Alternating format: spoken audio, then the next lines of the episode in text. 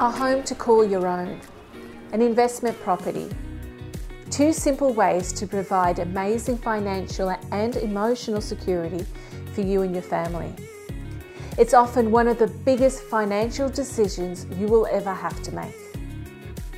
Hello, I'm Christina, and welcome to the School of Home Ownership.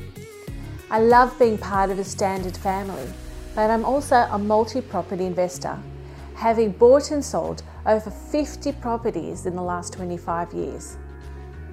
During that time, I learned how to make my investments accelerate and how to avoid costly mistakes. Now I know how to reap the benefits of good property decisions. Allow me to take you on a journey that mines the golden nuggets of finance and property insights. Learn the ropes here within the walls of the School of Home Ownership. Hi, I'm Christina from the School of Home Ownership, and we've been creating podcasts called Advice Worth Its Weight in Gold.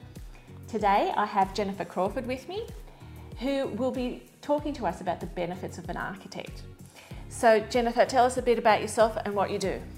Okay, so my name is Jennifer Crawford. Uh, my business is called Our New Home Coach, and I help people early in the building or renovation process make the right choices uh, for their family and for their home.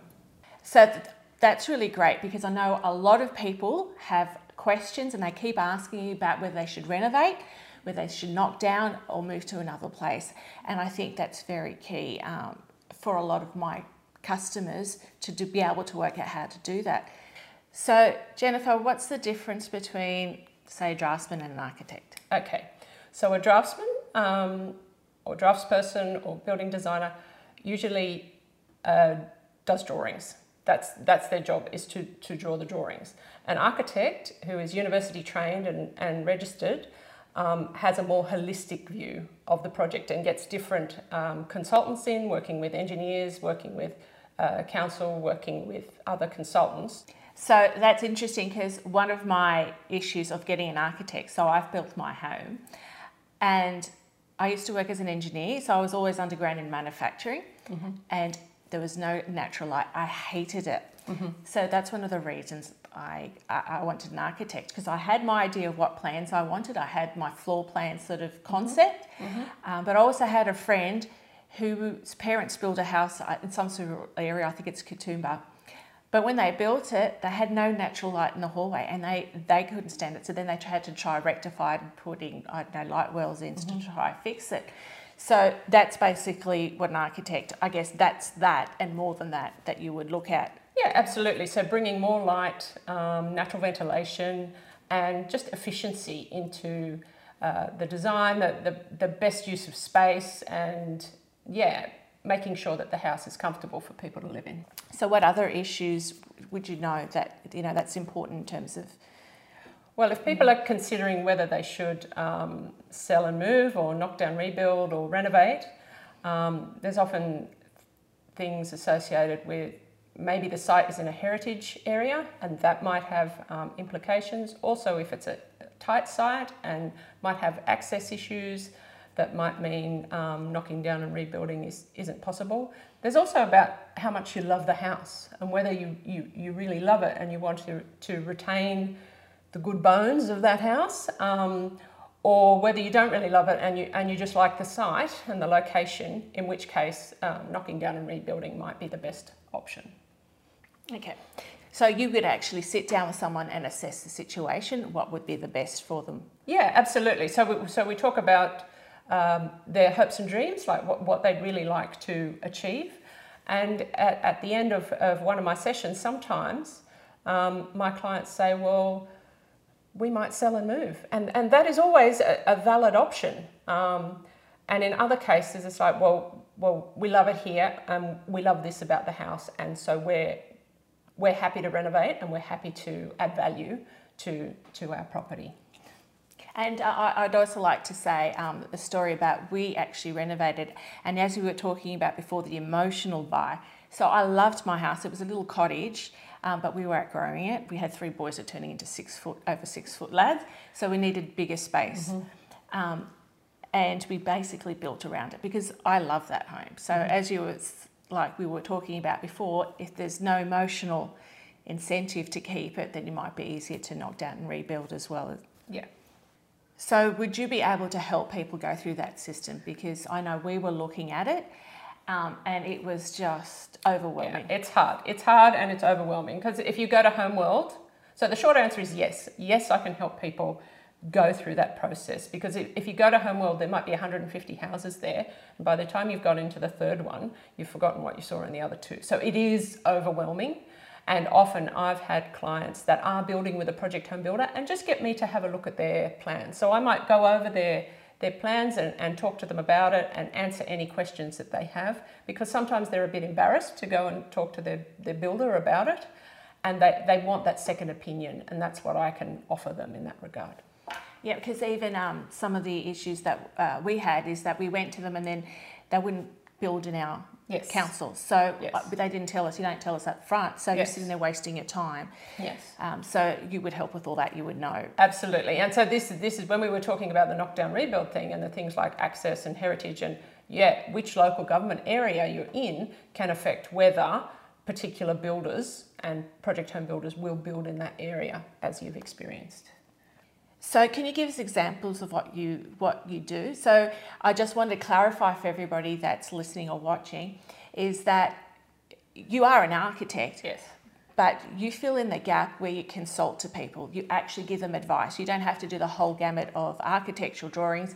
You would actually give advice. Could you Yes. talk us through that? one? So uh, yeah, that's what I, I say to people, and I offer you know one hour and two hour sessions where we, we just talk about stuff, and, and they I can give as much advice in, in that session, but they they're not necessarily committing to the to the full service, and and then they can choose what they do after that. So and often I'll get clients say to me there'll be one little thing that I might offer to them and they'd never really thought of that before, you know. And so, an example of, of one is a project where I went to see some people and they were talking about, you know, adding a story to their house because growing family needed bigger rooms.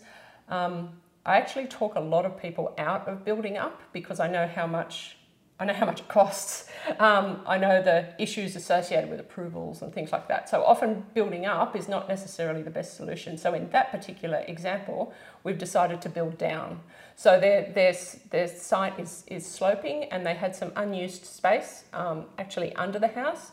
So using that for a new room has reduced um, the amount of cost, reduced uh, problems with uh, privacy issues and overshadowing issues with neighbours and all that sort of thing. so, you're talking technical terms there in terms Sorry. of trying to get approvals. Yes. yeah. So basically, it basically made it easy to get approval. Uh, yes, council is still council, but but um, yeah, looking looking at things and in a different way. I had another example of a, of a lady that had a house backing onto bushland, and it was quite an unusual shape. Had all sorts of different angles going on. She couldn't quite get the geometry. She was an interior designer herself, so she knew how to do this stuff. And in her case, all we did was change the angle of one wall and then set out everything from this different angle of a wall and all of a sudden the, all the geometry made sense and she was like i never thought of just changing the kink of that wall so sometimes it can be a tiny thing that unlocks the potential of the whole project And I think that's a really good terminology, unlock the potential. So that's what you would be doing. Yes. So, for example, in the previous example, you said not going upwards but going downwards yeah underneath. How much would you say that would have saved them? Uh, it, we're in the process at the moment, so it, it's not a finished project. So exactly how much it's going to cost, I can't say, but I would imagine it's, or I'm anticipating it's about a fifty percent difference Yep. between going up to going down. So, if we're talking about 100,000, we're talking about not Well, thousands, we're talking it- about tens of thousands Yes. So so in in the, these days, you know, to go up and building costs have gone up thirty percent in the last year. Like it's crazy right now. I've been talking to quantity surveyors recently about you know increases in building costs. So so it's about building smaller, building more efficiently, and getting bang for buck in terms of what you design. So so big sort of lazy kind of spaces aren't working anymore. They have to be efficient and work well and cost effective for people. So I guess I wanted to make that point. So your services for a couple of hours, how much would that have cost if um, can I ask? Sure, sure. So a one hour session with me costs $450 or two hours for $750. And based on, on the conversation that we have, that could mean potential savings of hundreds of thousands of dollars. And that's what I talk about is that if you're looking about the example that we had, mm-hmm. going from up from down, you're saving tens and thousands, if not hundreds of thousands. So it's definitely worth it. Uh, and that's the point I wanted to make. It's worth getting the right people and the right advice to get them and have a look to be able to give you a, an informed decision. So whether you're knocking down and rebuilding or whether you should renovate, uh, or even just changing an angle of a wall, which would make mm. a big difference, would save you, you know, buying and selling another house, or I should say, selling and buying another house. So um, if that's if that's all we get we taken away from today, it's really use specialists, people to give you the right information, and that will save you lots of money. So I'll finish off there, and, we're looking forward to another interview where we can talk about your six square meters. I mm-hmm. think find that fascinating. So, where do we go to find out some more information about you? Uh, you can go to my website, which is ournewhomecoach.com.au. And feel free to head off to schoolofhomeownership.com.au for some more information and resources.